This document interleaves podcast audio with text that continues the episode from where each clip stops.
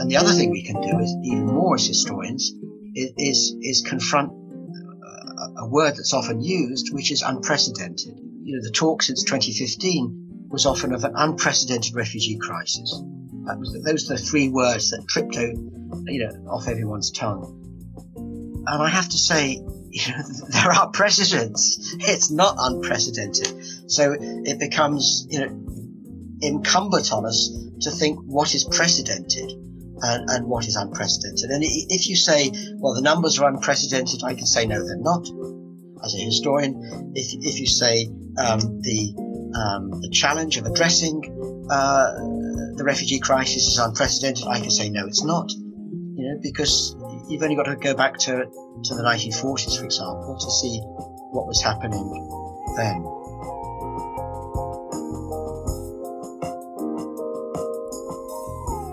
You are listening to Seeking Refuge, a podcast sharing the human stories of refugees. Welcome back to part two of our two part dive into the history of modern refugees. The person you just heard is our guest, Professor Peter Gatrell of the University of Manchester, and I'm your host, Aidan Thomason. Today, you're going to hear the second half of my conversation with Peter, which will cover the 1951 UN Convention on Refugees and the creation of the UNHCR, and then we'll follow that line up to the present. If you haven't heard last week's episode, I recommend you pause this and go listen to the first half of our conversation. But here's a quick recap of what Peter and I covered in that episode. As borders began to develop and crystallize in the 19th century, the world began to see groups of displaced people, refugees, who are fleeing across borders to escape violence. The creation of new nation states after World War I led to groups fleeing and new countries deciding who they wanted to allow in and who they didn't. The rise of totalitarianism in the 1930s created even more refugees. And then, after the end of World War II and its immediate aftermath, the world had millions upon millions of people displaced by war. By the time the 1950s arrived, the world had an estimated 165 million refugees, out of a total global population of about 2.5 billion people. There were 60 million people displaced in Europe due to the war, 15 million in South Asia, largely due to the partition of India, 1 million Palestinians rep- displaced following the creation of the State of Israel, and 90 million displaced in the Far East due to the Japanese occupation of China and the 1949 revolution that led to the creation of the People's Republic of China. All of this means that, roughly speaking, over 6.5% of all people on Earth were refugees. There became a pressing need to have some international mechanism to deal with the refugees who were moving all over the world. A response came in 1950 in the creation of the United Nations High Commissioner for Refugees, aka UNHCR, and in, in 1951 in the form of the UN Convention relating to the status of refugees. We, we've looked at the kind of explosion, as it were, of, of people on the move in the late 1940s. And there are, there are two organizations that were set up um, to address the issue of, of, of refugees. Uh, one was called the United Nations Relief and Rehabilitation Administration, and that got going in 1943-44, so before the end of the war. And basically, uh, as far as refugees were concerned, it saw its role as trying to uh, support these displaced people to uh, return to their homes. And it was followed in 46, 47 by an international refugee organization, which was basically um, doing similar sorts of, of things, um, but um, increasingly turning its mind to the question of, of those refugees who did not want to return to their homes. Um, so it was beginning to encourage programs of, what was called resettlement. So not repatriation, but resettlement. And so using voluntary organizations to help people to resettle in Latin America, for example, South America, Australia, and other parts of the world. But there was also a realization that it hadn't completely uh, addressed that and that there were large numbers of refugees still in need of, of protection of one kind or another.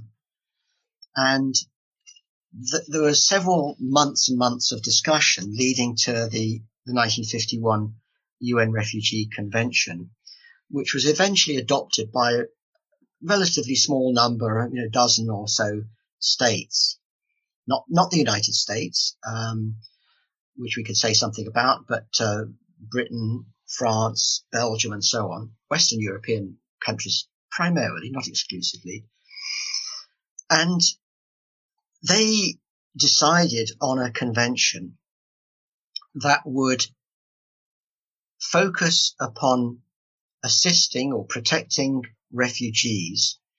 And they came up with a definition of who is a refugee. Um, and a refugee, according to the convention, was an individual who had a well-founded claim of persecution on certain sorts of grounds, you know, uh, race, religion, and so forth, membership, membership of a social group.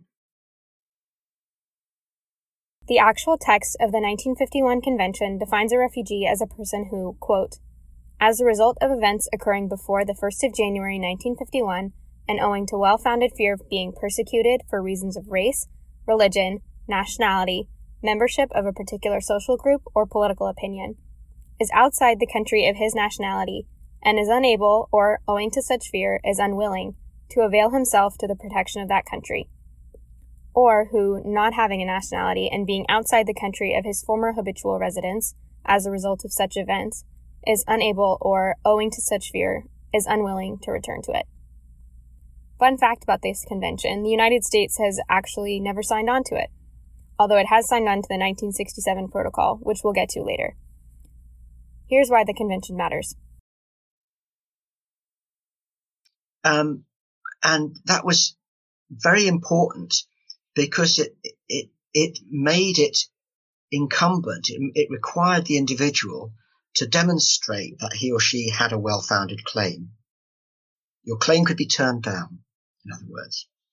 If your claim was accepted, um, the important right you had as a refugee, as a recognized refugee, was that you couldn't be returned to your country of origin against your will and that's fundament, fundamental. Then as now, you know, you, if you have recognition under the convention, you cannot be forcibly returned uh, to, to, the country of origin um, and, unless you ag- agree.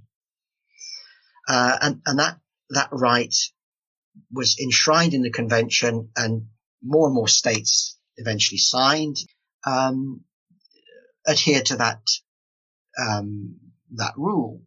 But there are other things that are important about the convention, Aidan. One, one is that um, it it provided that a refugee was someone who had been persecuted as a result of events in Europe prior to 1951. Well, you know, you you could you could if you signed up sort of finesse that a bit, but basically it's saying Europe prior to 1951 persecution. So you can begin to see this is a convention that's that's as it were, you know, designed to say to the Soviet Union, you are the, you know, you're the enemy here uh, because you're uh, persecuting people and they don't want to return because they fear the threat of persecution as members of the wrong social class or members of the wrong religion and so on and so forth. Um, it, it becomes complicated because eventually the convention, these restrictions are relaxed in, in 1969, uh, 67, I beg your pardon. Um, it, it means that it's looking back as much as it's looking forward if you sign the convention. And one of the things that's always intrigued me is that you've got the convention, and you've got something else that survives after 1951, which is the United Nations High Commission for Refugees, UNHCR. The two are kind of closely connected. They're both still in existence. Um, but the UNHCR's job is to kind of operate under the convention. Well, you could then say, wait a minute, UNHCR is actively supporting Hungarian refugees in 1956. How can it do that? this is not 1951 or pre-1951. This is 1956. How how how are they part of the convention? How are they part of the UNHCR's um, you know uh, regime? And, and the answer is that the lawyers in Geneva, which is where UNHCR is, ba- is based, said, yes, why are they refugees? Because they're protesting communist rule. When was communist rule set up? Before 1951. So uh, it's happening in 1956, this revolt against communism in Hungary, but it's happening because communism was already in place before 1951, so they're eligible. Um, and this this has always uh, fascinated me because it suggests that you've got an institution, UNHCR, and you've got a convention, which is very very important. But there's a degree of wiggle room. There's a degree of flexibility. You you're not, as it were, totally in a in a kind of bed that you can't escape from. Uh, and, and that's you know, and of course UNHCR eventually spreads its its remit and and and so be- begins to get involved in in in Algeria in the late 1950s when the, when there's a revolt against the French rule um, and later on in parts of sub-Saharan Africa. But it never gets involved in India uh, until 1971 uh, when there's a war between um, uh, the two halves of Pakistan, East and West Pakistan, which leads to the formation of the state of Bangladesh in 1971. And then UNHCR is involved. But it doesn't get involved in partition. Uh, and it doesn't get involved in lots of other episodes as well. Because it's either because it's not welcome. Remember, states can always say, we don't want you on our territory. This is us. This is our, our sovereign state. We're not going to be dictated to by, by you. Um, so it always has to tread carefully and, and sort of ask permission to, to come and get involved. I then circled back to the partition of India, which Peter had mentioned several times, and the fact that UNHCR hadn't gotten involved in it. For those who don't know, the partition of India was when the former British colony of India was divided into the countries India and Pakistan, with the idea being to create one Hindu and one Muslim majority state. It was the last major formally forced migration caused by a border redrawing, and the current animosity between India and Pakistan can be traced back to this moment. If you've never learned about it, like I hadn't until last year, I'd recommend looking into it more after this episode. It's really worth reading about. There are a lot of Indian historians who are doing great work on, on the partition of India, ha- have been for uh, 20 or 30 years, young scholars doing fantastic work. And one of the things that's, that's coming out of their work is, is partly that it's not a momentary thing. I mean, of course, there's a rupture in 1947 and lots of people flee across the borders. But um, one scholar talks of the long partition. So this is a, this is a protracted episode, particularly um, in uh, in the um, uh, in the western, uh, sorry, in the eastern part of, of, India, Bengal. Um, but also, it's, it's important work because going back to what we were talking about at the beginning about refugees as actors, um, of course, the state says, this is what we're going to do for you belatedly. This is, this is how we're going to rehabilitate you. That was a, that was a favorite word of the, of the 40s and 50s. We're going to rehabilitate you. The refugees said, we don't want to be pushed around. Um, so you've got refugees who are kind of asserting themselves and saying, we want rights. We don't want charity. We want rights. And, and we want the right to determine how we live, where we live. Don't push us around. So, you know, if you do more reading on partition, I, I hope you, you'll begin to, to, to, to, to read more about the way in which refugees are not, as it were, inanimate. They're not just plastic, uh, you know, objects of government intervention. Governments always want to push people around.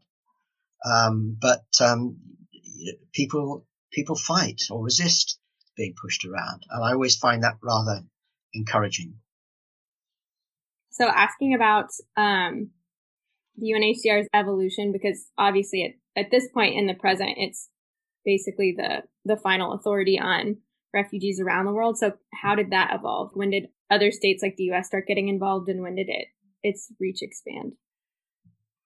And the, the UNHCR has thousands and thousands of staff uh, now, all around the world and, and a budget. I, I, can't remember the precise figure, um, but it's it's grown in ways that were never anticipated at the time. When it was set up in 51, it was given a kind of three year lifespan. That's also interesting to think that people thought we'll we'll wrap all this up in three years. So by 45, uh, 40, by uh, 54, 55, um, everything will be done and dusted. I, I think what happened then was that UNHCR made itself useful to, to states. It, it could give them a kind of uh, credibility um, um, by, by saying we're part of the international community and we've demonstrated that because we've signed the convention and uh, where we cooperate with UNHCR. Um, and once you get to the case we just discussed uh, of Bangladesh, UNHCR acts as a kind of uh, instrument or, or, kind of clearinghouse, helping to to manage huge amounts of money that are being um, organized, uh, collected through the United Nations member states, and helping to mobilize um, hundreds of non-governmental organizations, what are called at the time voluntary agencies, what we now call NGOs or non-governmental organizations. So it becomes a kind of useful uh, element in in international uh, politics and the kind of cornerstone of what's now called the international refugee regime. Nevertheless, uh, it, it, remains kind of bound or constrained partly by the fact that it relies upon contributions from member states. Now, I'm not sure, I, I can't remember reading whether the, the Trump administration was cutting its contribution to UNHCR, probably was. Um, but it was an indication that an organization like the like UNHCR relies upon contributions that, that otherwise it can't it can't function. So it's always got to bear in mind that um, someone else is paying paying us, and, and that's member states. Um, and the other thing, as I as I said a moment ago, is that um, the significance of, of state sovereignty means that um, states are at liberty to say, "We'll take care of this. Thank you very much. Uh, please stay out of our um, territory." Um, but you know, there are some situations. I think of of um, Cambodian uh, refugees in the 1970s. So these are, you know, not unlike the Armenian refugees and the Jewish refugees we spoke about earlier. They are the survivors of genocide who have moved into Thailand to escape the Khmer Rouge. Um, and they're living in refugee camps in large numbers along the Thai-Cambodian border. Well, the Thai government, it hasn't got the capacity to um, support large numbers of Cambodian uh, refugees. So here you have an example where uh, a state is happy to enlist the support of UNHCR because it knows that UNHCR can you know, tap sources of funding and get NGOs involved, um, and um, and that's important. But then there are also debates within UNHCR, UNHCR about what should we be doing? What, what is it that we should be, what's our rationale? What's our purpose? Um, and so I haven't got time to, to go into this in detail, but I think there are two things that are important in the evolution of UNHCR. One is that it increasingly gets interested in ideas of development. Um, and what that means is that if you're looking at low income countries where a lot of the world's refugees tend to tend to be, um, you have situations where refugees have, have presented themselves in large numbers and this creates enormous strain on resources locally and pressure points because local communities say we can't support we can't support refugees. How, how can we do this? So UNHCR comes on the scene in the 60s, 70s and says, well, here we've got projects we can put refugees into camps or we can we can help through tapping development funds, which means that everybody benefits. Refugees are looked after, and here there's some there's some employment opportunities for you or, or, or aid. So UNHCR develops its own kind of development agenda in the um, it, it, certainly by the 1970s. That's one thing. The other thing about the evolution of UNHCR is that it increasingly says we should be interested in repatriation. Um, and you have UNHCR involved along with other organizations, repatriation in the Horn of Africa, repatriation um, of, of, of, Vietnamese, for example, in the 1980s to, to Vietnam, um, on the grounds that it's what they call a durable solution. Refugees have been displaced. How do we solve the problem? We encourage repatriation.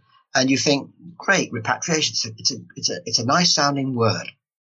Patria, repatriate.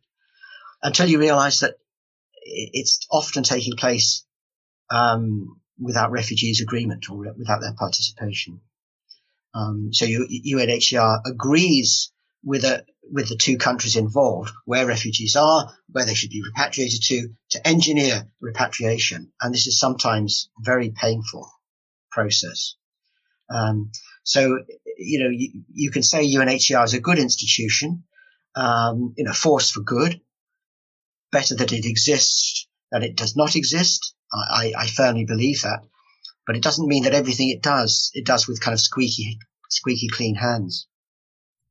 Yeah, I um I do also believe that about the UNHCR, but I think the more I learn about it, the more I am coming up with those discovering those moments where they they do things without refugees' permission or do things that don't seem quite squeaky clean, like you said. So I think that it is an interesting conversation to have. Well, it's, it's happening within UNHCR. It's, I mean, UNHCR is is I mean, when it began, so we're talking sort of seventy odd years ago it was basically a small club of white men. Not entirely, but very largely. Uh, it's now much more multinational. Uh, it, it's much more diverse, but it still cannot altogether escape the idea that although it speaks the cozy language of repatriation or participation or resilience, there are lots of kind of buzzwords around UNHCR that it struggles with the idea of a genuine partnership because it's much easier to say refugees, special kind of humanity, victims, um, degraded, you know, not, not quite human. So therefore we need to be assisting them in a kind of patronizing way. And, and, you know, I've always struggled against that idea that we, that we bracket off refugees as a kind of distinct form of of, of humankind. Um, they're, they're, not, and, and why, why, is it that they, they're treated as people who have to have things done to them, rather than as people who can be actively involved and consulted in their own future? Yeah, that's um, that's a, a question that we've had come up a lot on our show. Um, I think especially in the US context, at least during the last several years, the two narratives have been either refugees as invaders or refugees as people without agency that need to be helped. And both of those narratives are dehumanizing. So that's a, also a really important conversation to be had. And, and, and also, Aidan, it's, it, it's, it, it takes us back to where we began in Russia in 1915 because I can find you plenty of examples where there's this mobilization of charity uh, and self-mobilization, you know, refugees helping themselves, um, uh, and and they're depicted or represented as as as victims, suffering victims. Well, you know, suffering victims. What what can you do except reach out a, a hand of, of friendship and support?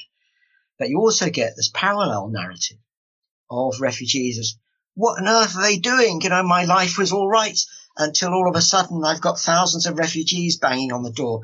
And so it's, it's never, it seems to me as a historian, never possible to say there's a pure narrative of victimhood going on here or, or a pure narrative of, of, of the invader.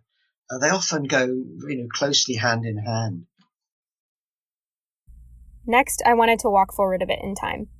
Since the UNHCR originally was meant to help World War II refugees, and now it has no geographic or time restrictions due to a later convention called the 1967 Protocol.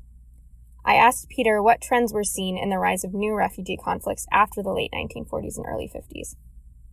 Immediately, things like decolonization, ethnic conflicts, and state collapse came to my mind, but I wanted to hear what he sees as a historian.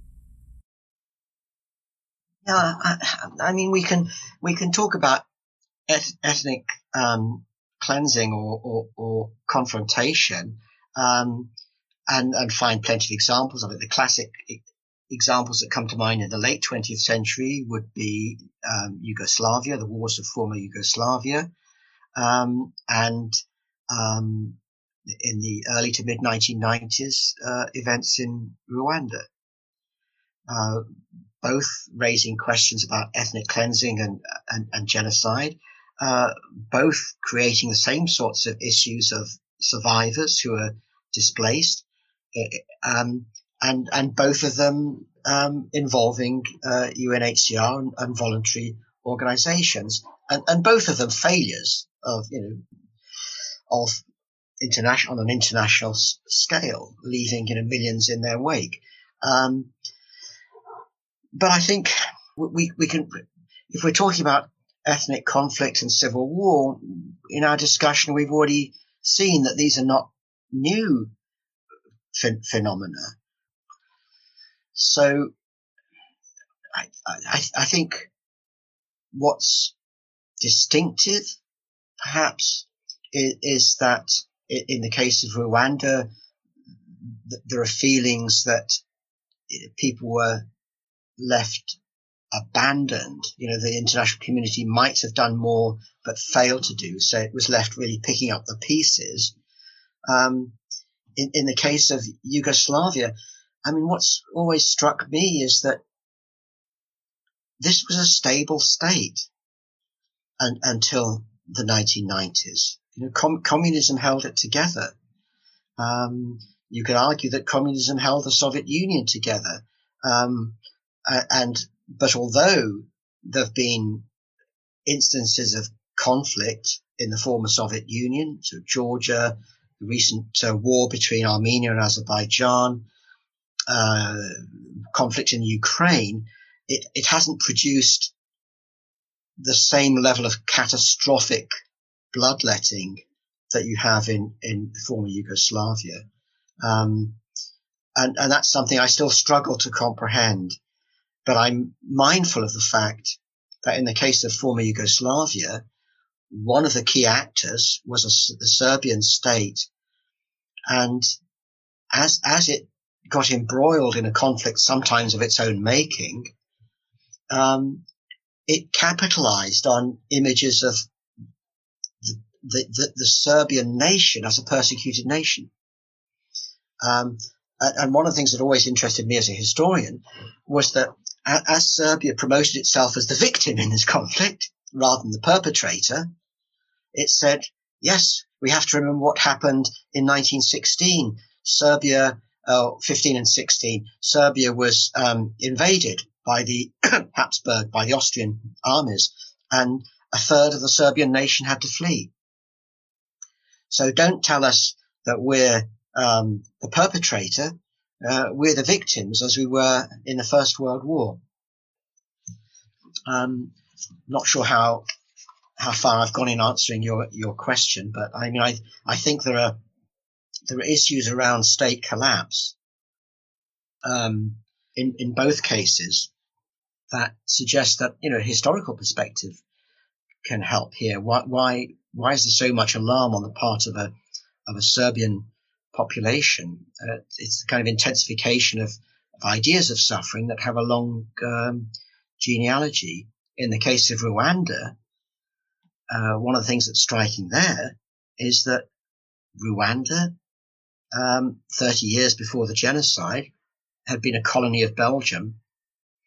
Um, and the, the, collapse of the of the Belgian uh, colonial rule had its had it had created a refugee crisis in, in, in 1959 through to 1962. So so in each case we can see kind of antecedents of of of, of conflict, and, and, it becomes easy for one side to to point to uh, you know persecution or victimization in, in in previous times and say, well, you know, we're not the perpetrator, we're the victim here.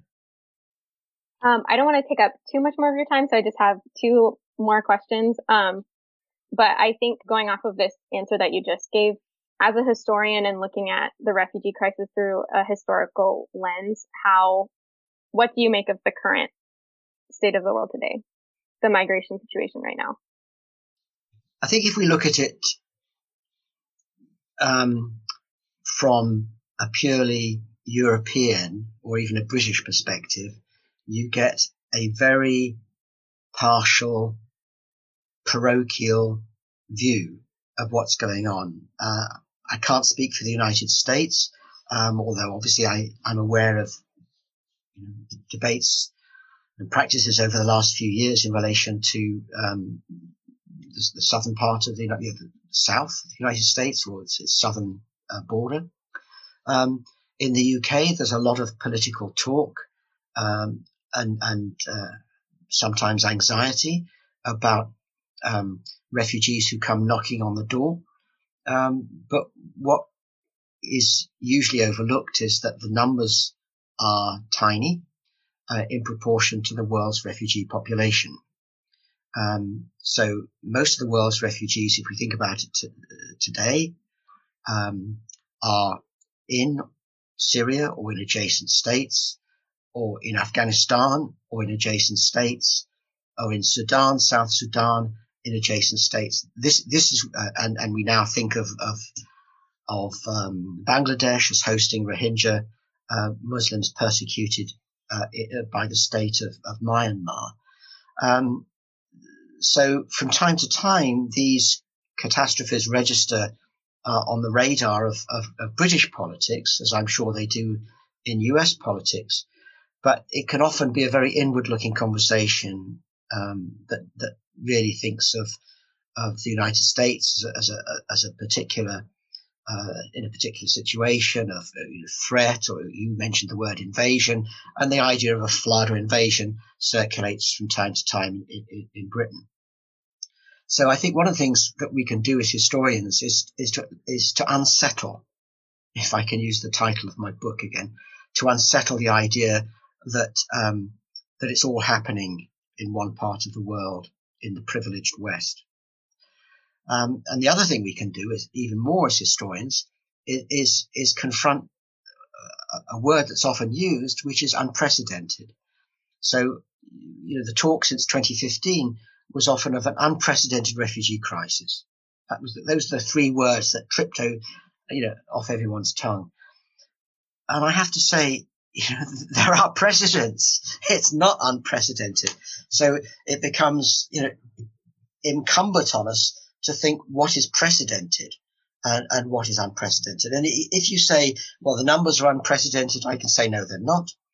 As a historian, if, if you say, um, the um, the challenge of addressing uh, the refugee crisis is unprecedented. I can say no, it's not. You know, because you've only got to go back to to the 1940s, for example, to see what was happening then. So I think this is really important. And the other thing I would say about today, and it goes back to, to right to the beginning of our conversation, Aidan, uh, is can we begin to think even now in 2021 about what a history of refugees will, will look like in 20 years time, 50 years time.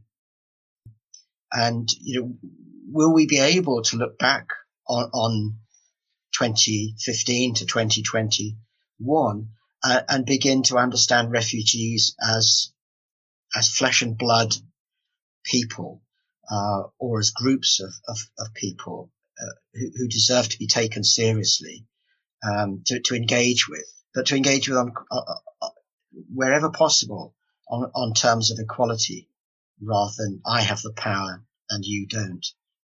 Um, so I always think it's, you know, we're in the here and now where there's an emergency. yes, but there have been emergencies in the past. And sometimes these emergencies have been resolved satisfactorily. Um, but in doing that, we mustn't lose sight of the fact that, that refugees are not a, they might be categorized as a distinct part of humanity. You are refugee. It doesn't mean that we have to follow that the whole way through and think of them as, as a separate, as a separate kind of person. Before I let Peter go, I wanted to give him a chance to talk about his book, which he mentioned during our conversation several times. And I also wanted to see what he's currently working on. Okay. Uh, well, I, I, started work on, on a book um, at, at, the invitation of a publisher, um, which was going to be a history of immigration to, to, to, Europe.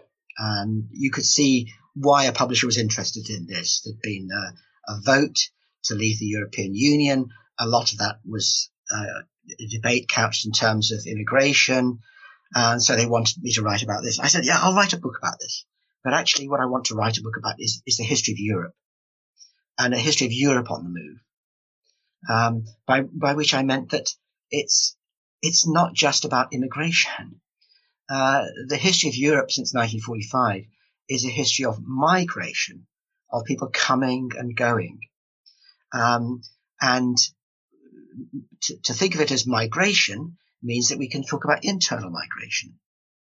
So you could say all sorts of significant things about internal migration in Italy, for example, or Spain, or the Soviet Union. Let's people think about the Soviet Union. What is it about immigration the Soviet Union? People couldn't come, they couldn't go. Wait a minute. There's a massive movement of people within the frontiers of the Soviet Union. So let's let's write about that as well.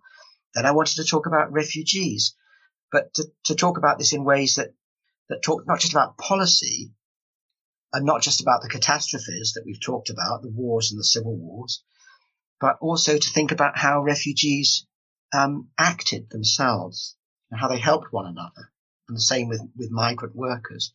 So it was, it was about partly about what I call the violent peacetime after the Second World War, uh, when when things were were far from straightforwardly peaceful.